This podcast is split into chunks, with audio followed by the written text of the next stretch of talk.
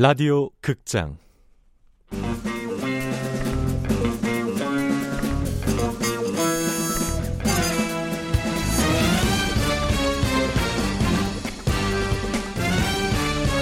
미남당 사건 수첩. 원작 정재한 극본 김민정 연출 오수진. 18번째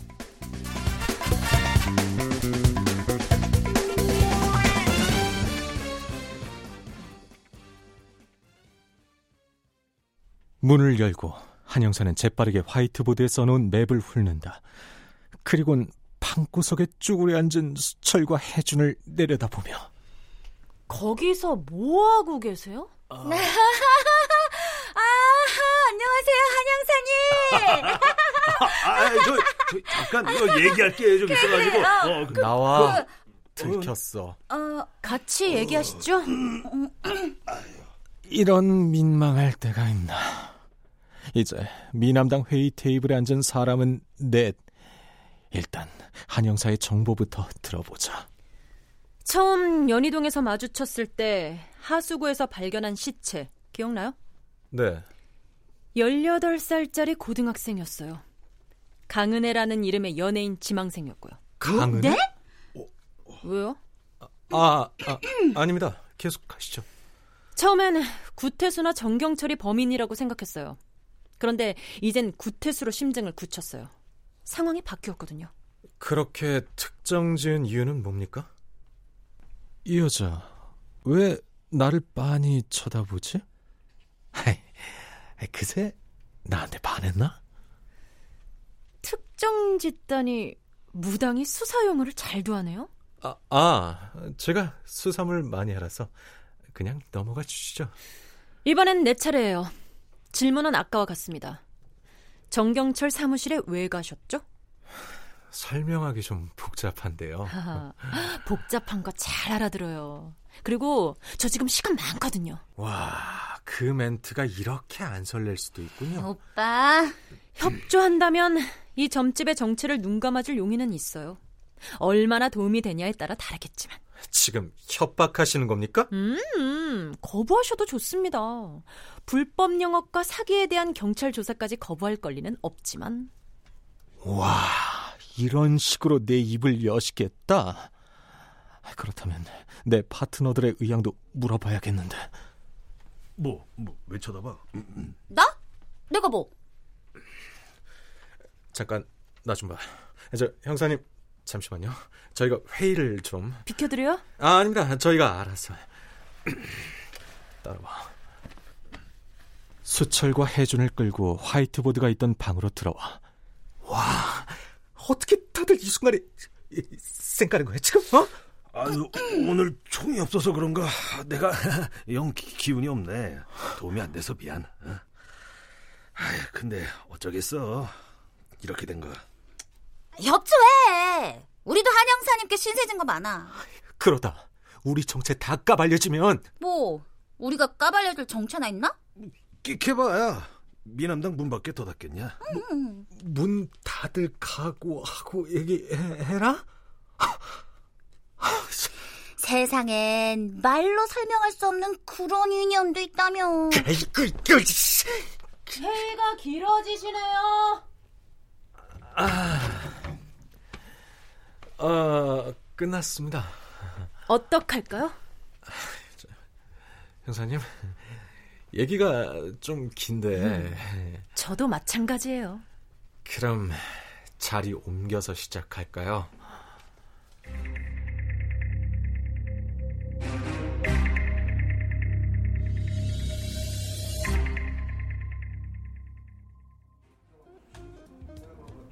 당인리에 있는 빅터라는 뮤직바는 손님이 오든 말든 개의치 않는다. 이게 참 마음에 든다. 짙은 초록색 벨벳으로 둘러싼 벽은 묘한 안정감을 준다. 이것도 참 마음에 든다. 앞에 앉은 한영사는 이미 불쾌하게 달아올라 있다. 이거 한 잔 더 줘요. 한영사님 이미 많이 마신 것 같은데요. 요즘 그 사건 때문에 기분이 그지 같았거든요. 근데 그쪽 얘기 듣고 나니 기분이 더 그지 같네요. 가퍼도입니다. 위스키 베이스 칵테일이에요. 대부를 기념해서 만든 건데요. 극중 말론 브란도가 맛있죠. 와 대부라니 거절할 수가 없네. 난 김렛 한 잔 부탁해요. 로스사의 라임 주스 반 섞어서. 또 그러시네. 옛날엔 신선한 라임을 구하기 어려워서 주스를 쓴 거라니까요. 이제 그만 고집 꺾으시죠. 낭만은 시대랑 상관없습니다. 한준 씨 그런 모습 정말 멋져요. 아이, 그래놓고 생라임 넣어줄 거잖아요. 두분 지금 무슨 얘기하는 거예요? 제가 좋아하는 소설 주인공이 그렇게 마셔요. 김렛을 마실 땐 드라이진 반, 로스사의 라임 주스 반 외엔 아무것도 섞지 않죠. 요즘 같은 때에도 소설 속 주인공 따라 술 마시는 사람이 있네요. 형사님이 아는 세상이 다가 아닙니다. 보이지 않는다고 해서 존재하지 않는 건 아니거든요. 누구나 가슴에 품고 있는 낭만 하나쯤은 있지 않나요? 전 없어요. 자, 김내시오. 어? 보기엔 모히또 같은데요? 마시면 꽤 묵직하죠. 저처럼.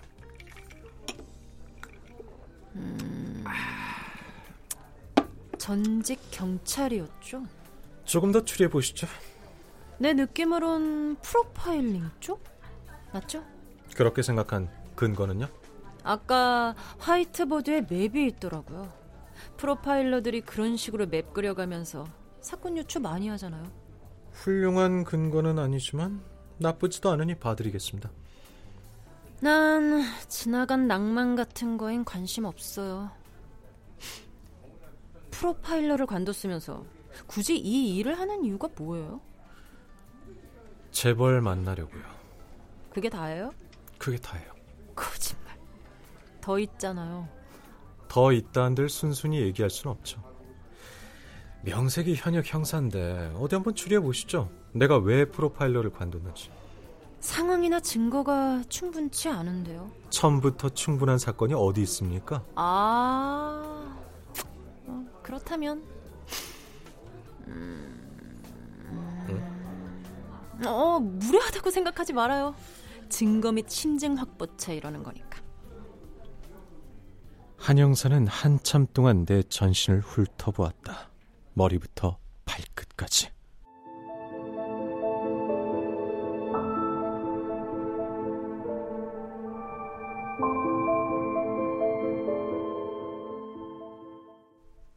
남경장, 오늘 박경선 선고날인데 법정 안 가봐? 제가 왜요? 그렇게 애먹이더니 결국 해냈잖아. 재벌 사모님 법정에 세우는 거 아무나 못해. 윗선의 압력이 만만찮긴 했지만 이젠 법이 알아서 하겠죠. 묻힐 뻔한 사건을 대법원까지 가게 했다는 거 승진감이야. 승진이요? 살해나 안 당하면 다행이게요. 밤길 가다 등에 칼 꽂힐까봐 맨날 당직입니다. 당직한다고 월급 더 주는 거 아니니까 얼른 들어가. 보통 이 짓을 관두는 계기는 돈, 가족, 연인 문제가 큰데 비싼 명품으로 치장한 걸 봐선 돈 문제인가 싶지만 무당으로 전직하면서까지 재벌을 만나려는 거 보면 다른 이유도 있는 것 같아요.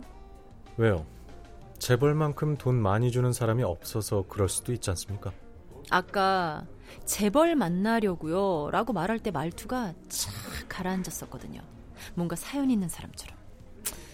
내가 그런 감은 좀 좋죠.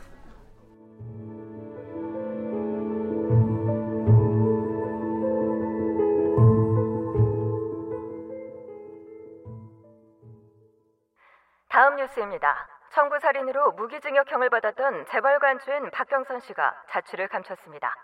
박 씨는 그동안 심신의 병을 핑계로 감옥 대신 초호병원 VIP 병실에 입원해 지냈으며 지속적으로 의사의 허위 진단서를 발급받았다고 합니다. 저 미친. 야, 돈이면 무기징역이고 뭐고 소용없네. 무섭다. 여론이 가만히 있지 않을 텐데요. 여론 무서워하는 사람이 처음부터 살인 청부를 했을까? 무서운 여자야. 피해자 가족만 억울하고 분한 거죠. 피해자 가족만 그래. 남경장은 괜찮고? 치고 끝까지 쫓아가서 잡아내야죠. 이봐요, 박수무당님. 에? 무슨 생각을 그렇게 해요?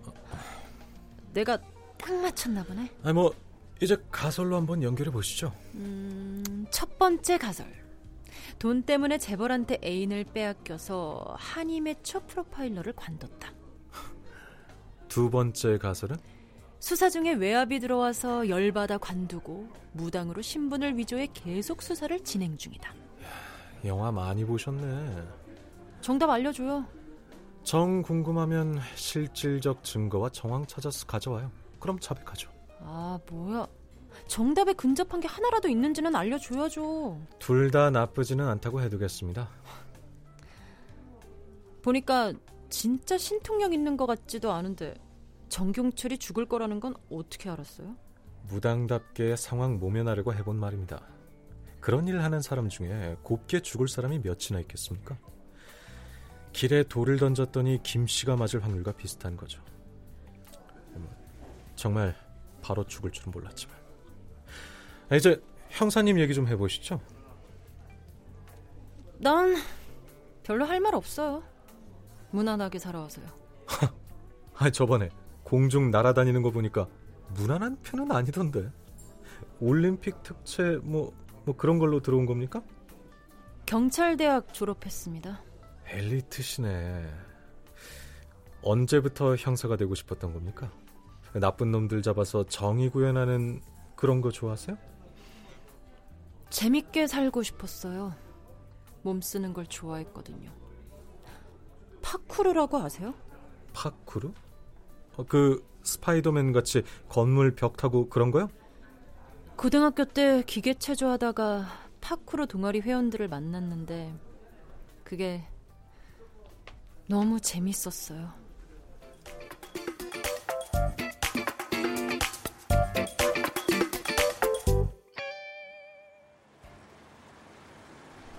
막내 첫 촬영이라고 응원까지 해주시고 고맙습니다. 한 장면이라고 우습게 보지 말고 잘해.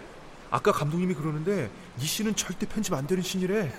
알아요. 되게 중요한 씬이래요. 선배, 이건 원칙에 어긋나잖아요. 3년차 이하는 절대 스턴트 촬영에 투입 안 한다면서요. 왜 한이은? 너도 하고 싶어서 그래? 아 그럼 실력을 쌓아. 실력만 되면 왜 안 시켜줘? 우리 막내 스파이더맨 같은 배우 되는 게 꿈이래잖아.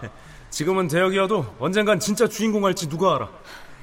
야, 지금이라도 못하겠으면 관둬. 아까 콘티 보니까 되게 어렵던데. 리허설 많이 했어. 주변 지형지음을 다 확인했고. 실전 리허설은 안 했잖아. 헬리콥터에서 뛰어내려서 달리는 오토바이한테 쫓기는 거라며. 그게 쉬워? 원래 시나리오랑도 다르잖아. 겁은 한이은이 먹었네. 훈련만 제대로 했으면 부상 안 입고 잘 끝낼 거야. 잘해 막내야. 네. 곧 촬영 들어갑니다. 준비해 주세요. 스파이더맨은 돌연변이 거미 바이러스에 감염된 평범한 시민이 영웅이 되는 이야기예요. 파쿠르는 맨몸으로 영웅이 될 수 있죠. 아니, 영웅처럼 보이기도 해요. 형님들, 저 갈게요. 막내야, 우리 구호가 뭐지? 유용해지기 위해 강해져라! 잘하고 와. 예은아, 걱정 마.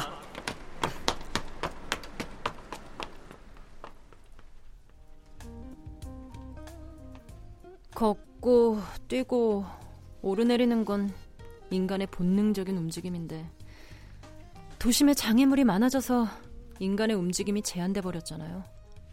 근데 파쿠르는 장애물을 피해가지 않아요. 올라타고 뛰어내리고 매달리고 굴러서 목표한 곳까지 가죠. 레디! 고!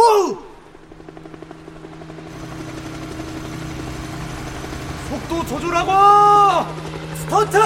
고!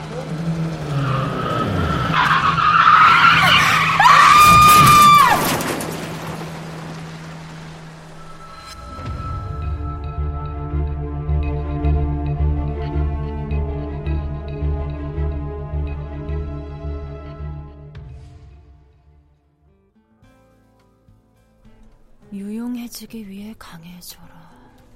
예? 세상에 쓸모 있고 싶어졌나 봐요. 이왕 몸 쓰는 거 잘 쓰고 싶더라고요. 잘 쓰는 거라.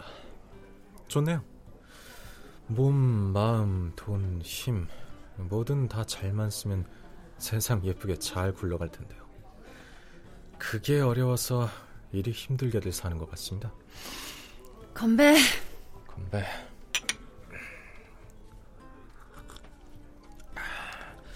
이제 강은혜양 현장 사진 좀 보여주시죠. 그러죠. 한 형사는 휴대폰 사진첩에서 현장 사진을 열어 내밀었다. 난 강은혜 죽인 범인이 구태수라고 생각해요. 그렇게 생각하는 근거는요? 12월 3일 강은혜가 거주하는 오피스텔 지하 주차장에서 구태수가 찍혔어요. 건물로 들어갔다가 길쭉한 뭔가를 안고 나왔는데 길이나 부피로 봐선 강은혜가 틀림없어요. 사체가 흰 구두를 신고 있네요. 그렇잖아도 그 구두 때문에 골치가 아파요. 외형상으론 구태수일 가능성이 높죠. 구두는 범인의 성적 판타지 혹은 낙인일 수도 있고. 전 전자 쪽에 무게를 둡니다만. 시신을 왜 하필 하수구에 버렸을까요? 멀리 지방 야산이나 이런 쪽에 묻는 게 범인 입장에선 유리하잖아요. 그럴 만한 시간이 없었거나 그러고 싶지 않았거나. 그렇다고 해도 하수구는 이해가 안 돼요. 범인의 행동을 이해할 필요는 없잖아요.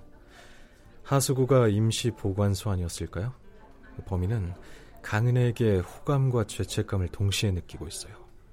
멀리 유기하러 갈 만한 상황이 되지 않아 임시 방편으로 시신을 유기한 뒤에 나중에 돌아와서 수고할 셈이었겠죠. 경찰이 먼저 발견하는 바람에 일이 꼬인 거고요. 아마 범인은 지금 심리적으로 꽤 동요하고 있을 거예요. 어떤 근거로 범인이 피해자에게 호감과 죄책감을 갖고 있다고 확신하죠? 시신이 바닥에 엎드려 있잖아요. 범인이 죄책감을 느꼈기 때문에 피해자의 눈이나 얼굴을 제대로 마주할 수 없었던 거죠. 그리고 흰색 구두를 신긴 부분은 호감일 가능성이 높아요. 자신의 감정을 피해자에게 남긴 거죠. 아니, 뭘 그렇게 적어요? 아, 습관이에요.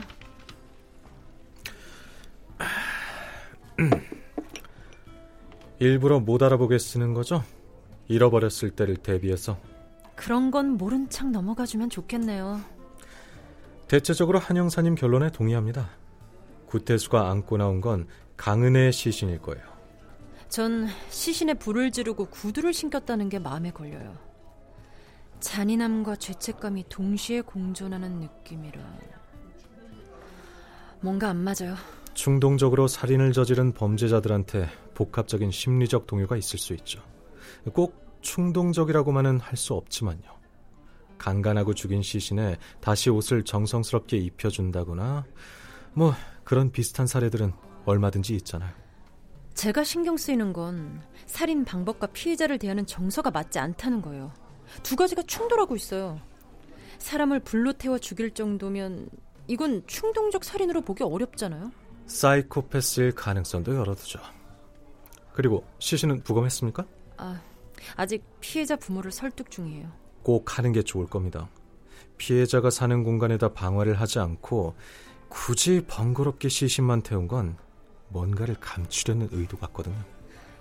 강은혜가 기획사에 다닐 때 이상한 관리를 받았다고 했어요. 관리를 받고 나면 마치 술에 취한 사람처럼 몸도 못 가누고 정신줄 놓은 사람 같았다고요. 마약을 투여했나 보네요. 강은혜 담당 매니저도 그런 쪽으로 말했어요. 마취 유도제, 프로포폴 같은 걸 수도 있고요. 짚히는 게 있어요. 뭔데요? 근데 이거 말씀드리면 형사님도 저희한테 협조하셔야 합니다.